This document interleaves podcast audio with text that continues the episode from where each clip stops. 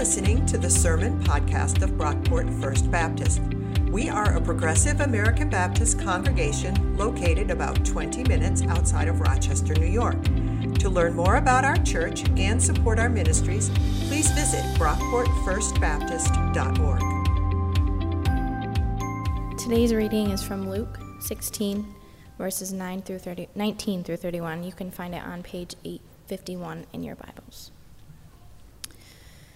There was a rich man who was dressed in purple and fine linen, and who feasted sumptuously every day.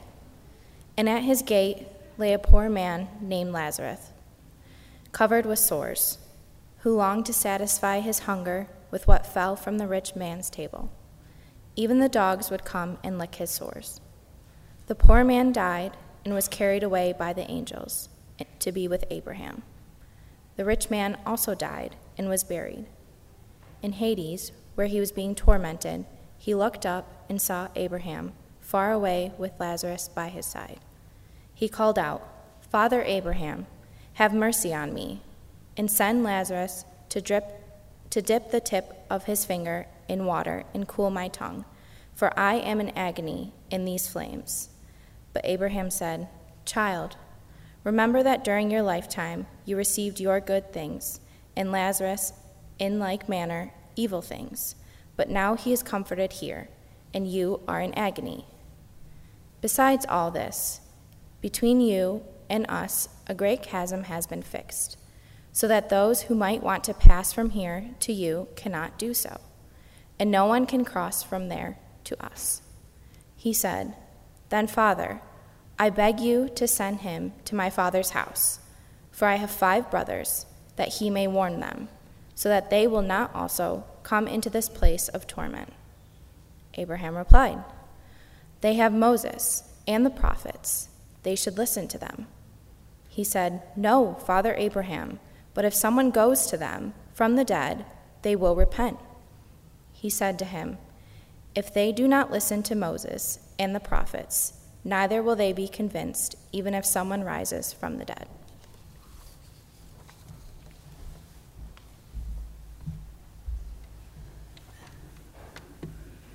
Thanks, Jessica. Let's hear it again for Ava. That was awesome. so, you all don't get to see the behind the scenes stuff, but that song was playing off of YouTube. And when, when she was practicing it earlier, ads kept cutting in. And I'm not sure which I was rooting for more, but that was awesome. It was good. It worked out. Um, good morning, though, everyone. Uh, it is awesome to be here with you today. For the last uh, two months, roughly, we've been working our way through the parables of Jesus in the Gospel of Luke. And it's been a lot of fun, uh, at least for me. I'm having fun. Hopefully, you're all having fun too. Um, but it has been a real blast for me to get to dive into some of these old stories. Stories that I know some of us probably haven't heard since like Sunday school when we were like little kids. And get to flip them around, examine them, tear them apart, and see what wisdom they have for us today. Um, throughout this series, we've looked at a wide variety of parables. Some have been really familiar, like uh, the Good Samaritan or the prodigal son. We've also looked at a few parables that um, are lesser known or very unfamiliar. Last week, uh, we looked at the parable of the dishonest manager, and a number of folks told me after the service that that was the first time you'd heard that story, which makes it even more awesome that we were able to dive into it together. And I'm kind of curious. This morning we're looking at the parable of the rich man and Lazarus. And I just want to know by show of hands, how many folks are familiar with this one? How many folks have heard this one before?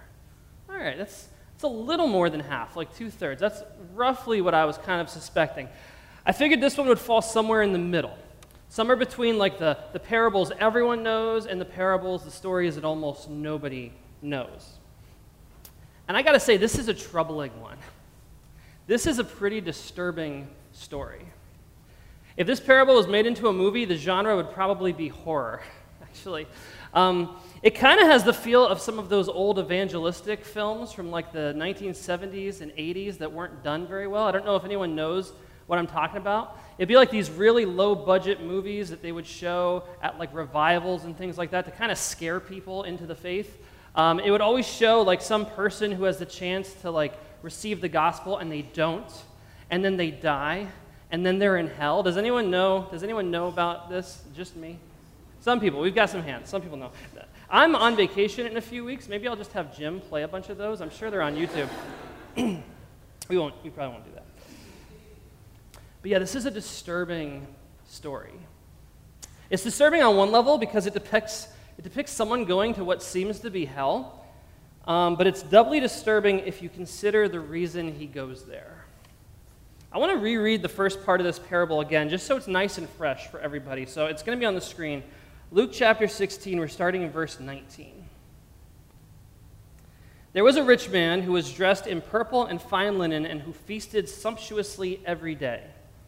And at his gate lay a poor man named Lazarus, covered with sores, who longed to satisfy his hunger with what fell from the rich man's table. Even the dogs would come and lick his sores.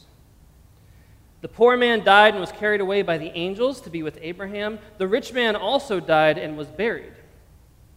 In Hades, where he was being tormented, the rich man looked up and saw Abraham far away with Lazarus by his side.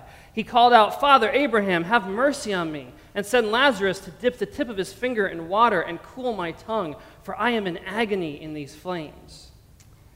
But Abraham said, Child, remember that during your lifetime you received your good things, and Lazarus, in like manner, received evil things. But now he is comforted here and you are in agony. Let's hit pause right there and talk our way through this a bit. So we've got this rich man and this poor man. That's the setup. And, and the beginning of the parable really emphasizes the difference between the two of them. The, the rich man lives in opulence big house, fine clothes, tons of fine food, while the poor man lays at the rich man's gate, covered in sores and starving. Then they both die, and the tables are turned. The poor man is taken by the angels to be with Abraham, the father of the Jewish people, while the rich man finds himself tormented in flames. Now, if this was one of those evangelistic movies from the 80s, this is where we'd expect to find the salvation message, right? This is where it would be like, don't let what happened to the rich man happen to you. Repent and give your life to Jesus before it's too late. But that's not what we get. Which is really interesting because Jesus is the one telling this story. And the explanation he provides for why this rich man is in agony is pretty disturbing. If it doesn't disturb you, it should. Because there's no mention at all of faith. The rich man isn't being tormented because of sin or because he belonged to the wrong religion or failed to follow God. It's pretty clear from the parable that the rich man is Jewish. Uh, he's a religious insider. He recognizes Father Abraham. Abraham calls him my child. And there's no mention in the parable of the rich man lacking faith, violating the law, or even doing anything evil. The only explanation we're given for why this guy is in agony is because he had it good in this life. The last line here Child, remember that during your lifetime you received your good things, and Lazarus in like manner evil things, but now he is comforted here while you are in agony. So this guy is being tortured in the afterlife because he's rich. Now, if that doesn't bother you, well, you're probably a Democrat. Sorry. Bad joke. Bad joke. In all seriousness, though, if that doesn't bother you, it should on at least some level. Because I'm pretty sure most of us in this room are American citizens or at least live in America. And by global standards, at least, Americans are quite rich. So, like, as if that part of the story doesn't disturb us enough, we should probably also acknowledge that there's no mention of faith when it comes to the poor man, to Lazarus either. There's no mention in this parable about Lazarus being particularly holy or righteous. There's no mention of him being a follower of Jesus. He hasn't accepted Jesus as his Savior, as far as we know. This isn't Lazarus, the brother of Mary and Martha, um, who Jesus rose from the dead. That's another story in another gospel, totally different context. Lazarus was a very common name, so we're talking about two different people. They're not the same. And there's nothing said at all about Lazarus' faith or even the content of his life other than the suffering he's endured, the evil things he received in this life, so that in the afterlife, he's carried off to the good place. No mention of faith. This parable essentially defies everything we've been taught to think and believe about the afterlife and how it works. We've been taught that what matters is your faith, not your economic level. But then Jesus tells a story about like this about a rich man who goes to hell because he's rich, and a poor man who goes to heaven because he's poor. There's this saying in seminaries where they train pastors that nothing will mess up your theology like reading the Bible. I think that's true in this case. So, what's going on here? How do we make sense of this very strange story with all its problematic implications for how we understand salvation and the afterlife. First thing you want to keep in mind this is a parable. That's very important. Parable. It's made up. Jesus is making up this story. It's not a historical account of two actual people who lived and died. It's a parable, it's parabolic. The Good Samaritan was not a historical figure. The prodigal son, the rich fool, the the woman who lost her coin. These are not historical figures, these are characters and stories told by Jesus. They're not real. Jesus isn't pulling back the curtain here to give us a sneak peek of the afterlife. This is a metaphorical story being told to prove a point. I think oftentimes in our culture, um, we're like very deeply shaped by modern, secular, rationalistic approaches to thinking and truth. Um, we tend to only value historical fact. If it didn't happen, it's not important. If it didn't happen, it's not true. That is a very new way of thinking. Jesus comes from a culture 2,000 years ago that valued metaphor and myth and parables, truths that are more than literally true, stories that disclose ideas that kind of peel back reality and get at what's underneath. That's what the parables are about. All that to say that we should not be getting our ideas about the afterlife from a parable. And this parable in particular reflects a few ideas about the afterlife that are pretty foreign to how most Christians think about it today. We've already talked through a few of them, but there are more. For one, there's no actual mention of the words heaven and hell in this parable. Our Bibles say Hades. Many of us equate Hades with hell, but if you've ever read like Greek mythology, you know that Hades is nothing like our conception of hell. Hades is the underworld.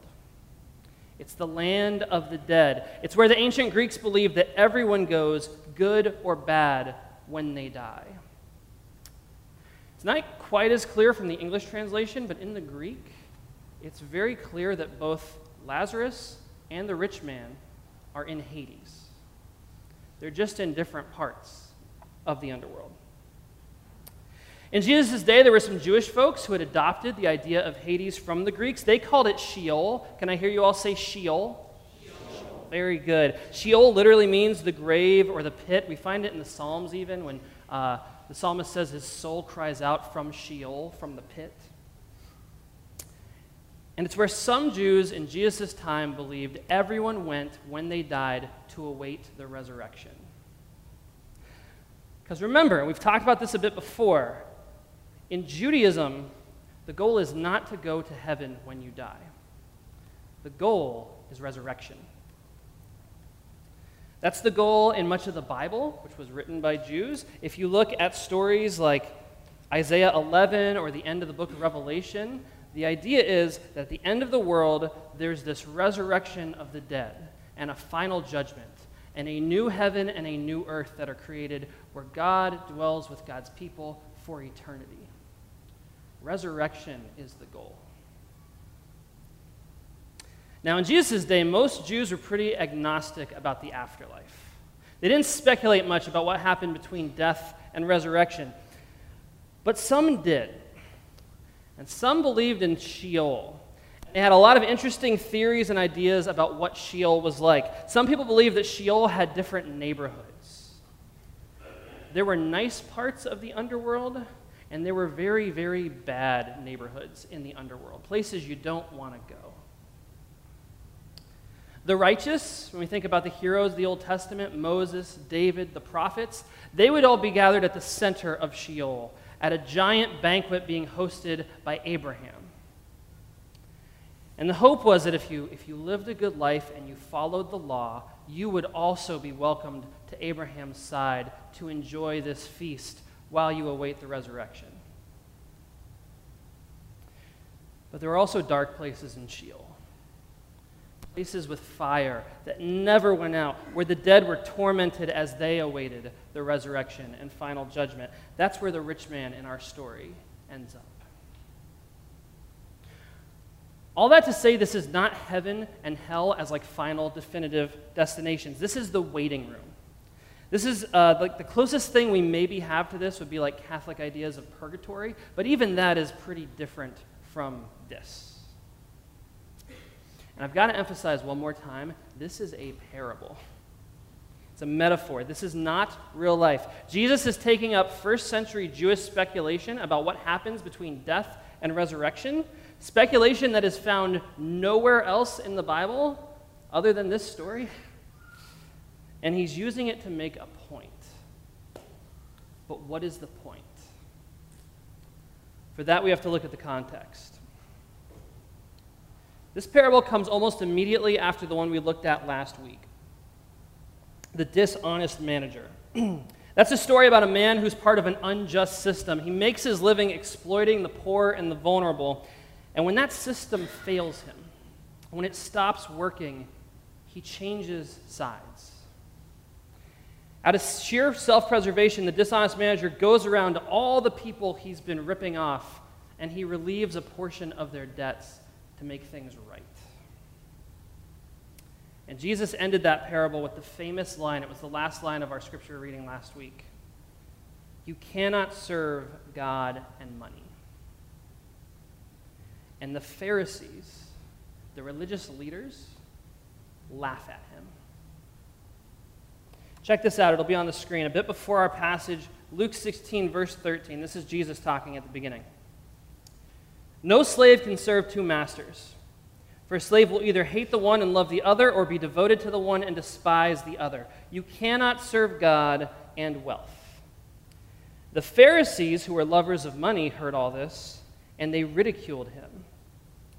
So Jesus said to them, You are those who justify yourselves in the sight of others, but God knows your hearts.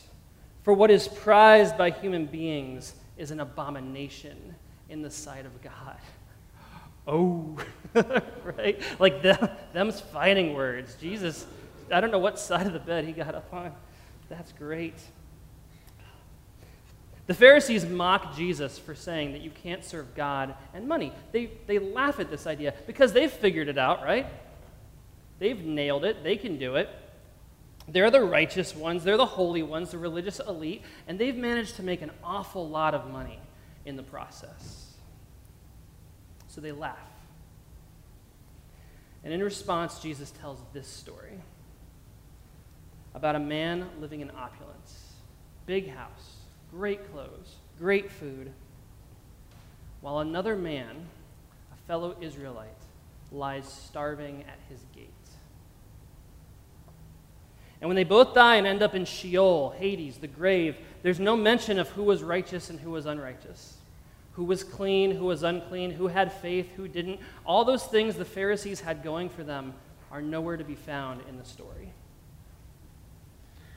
All we're told is that the tables are turned, the rich man is in agony, and the poor man is reclining at Abraham's side. Remember that during your lifetime you received your good things, and Lazarus, in like manner, received evil things, but now he is comforted here while you are in agony.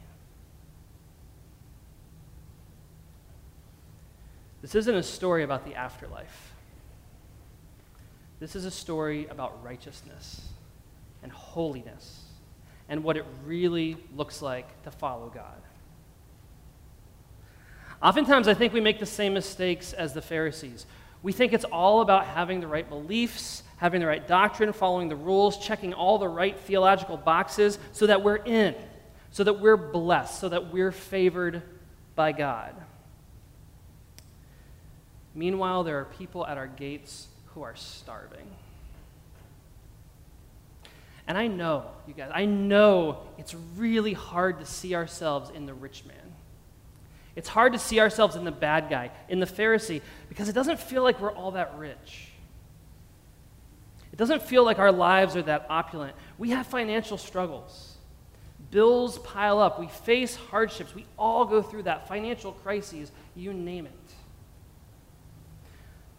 By like modern American standards, most of us in this room would not be considered rich.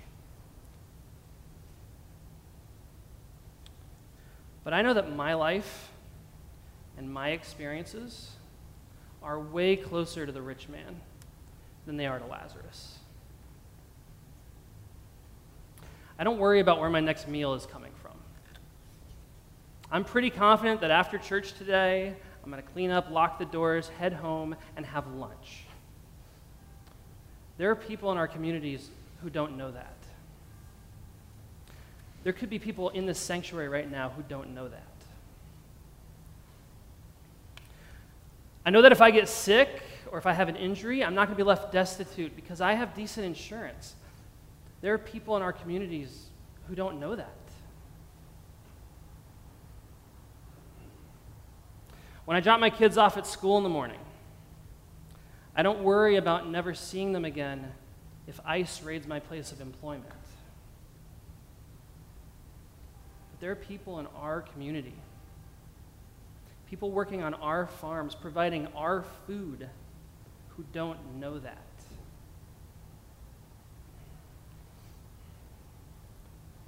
We are the rich man in this story, most of us. And the question is what are we doing with our wealth? What are we doing with the power and the privilege we've been given? Are we using it to bless others, or are we using it to bless ourselves.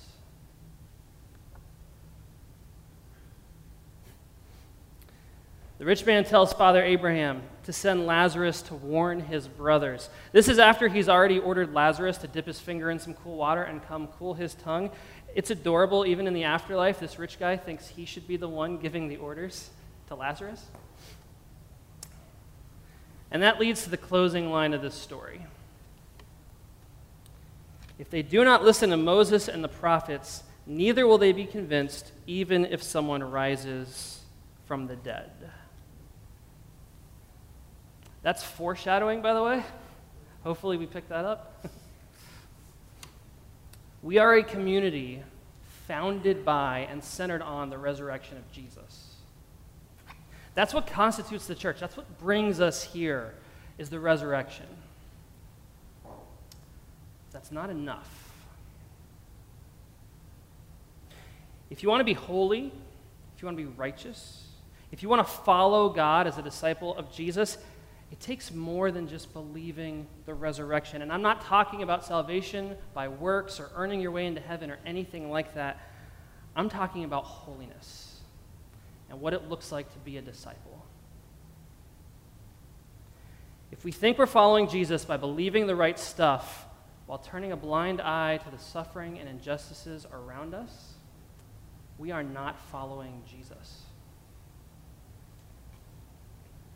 If you want to be holy, if you want to be righteous, if you want to be a disciple of Christ, then lay down your wealth, lay down your power and your privilege, take up your cross, and follow Jesus into the margins. That's what holiness looks like. Let's pray.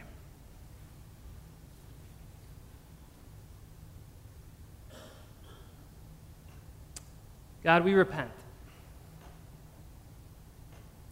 We repent of the ways that we have acted like the rich man in this story. We confess that we have feasted while people at our gates are starving. So, God, help us. Help us to join you in the margins of our world. Empower us to become the hands and feet of Jesus in this community. Make us holy, Lord. Amen.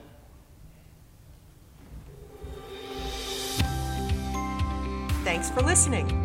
If you enjoyed what you heard, please be sure to rate, review, and subscribe to this podcast on iTunes. You can connect with us on Facebook at Brockport First Baptist, on Twitter at BrockportFB, and on our website, brockportfirstbaptist.org. Our theme music was composed by Scott Holmes. This has been a production of Brockport First Baptist.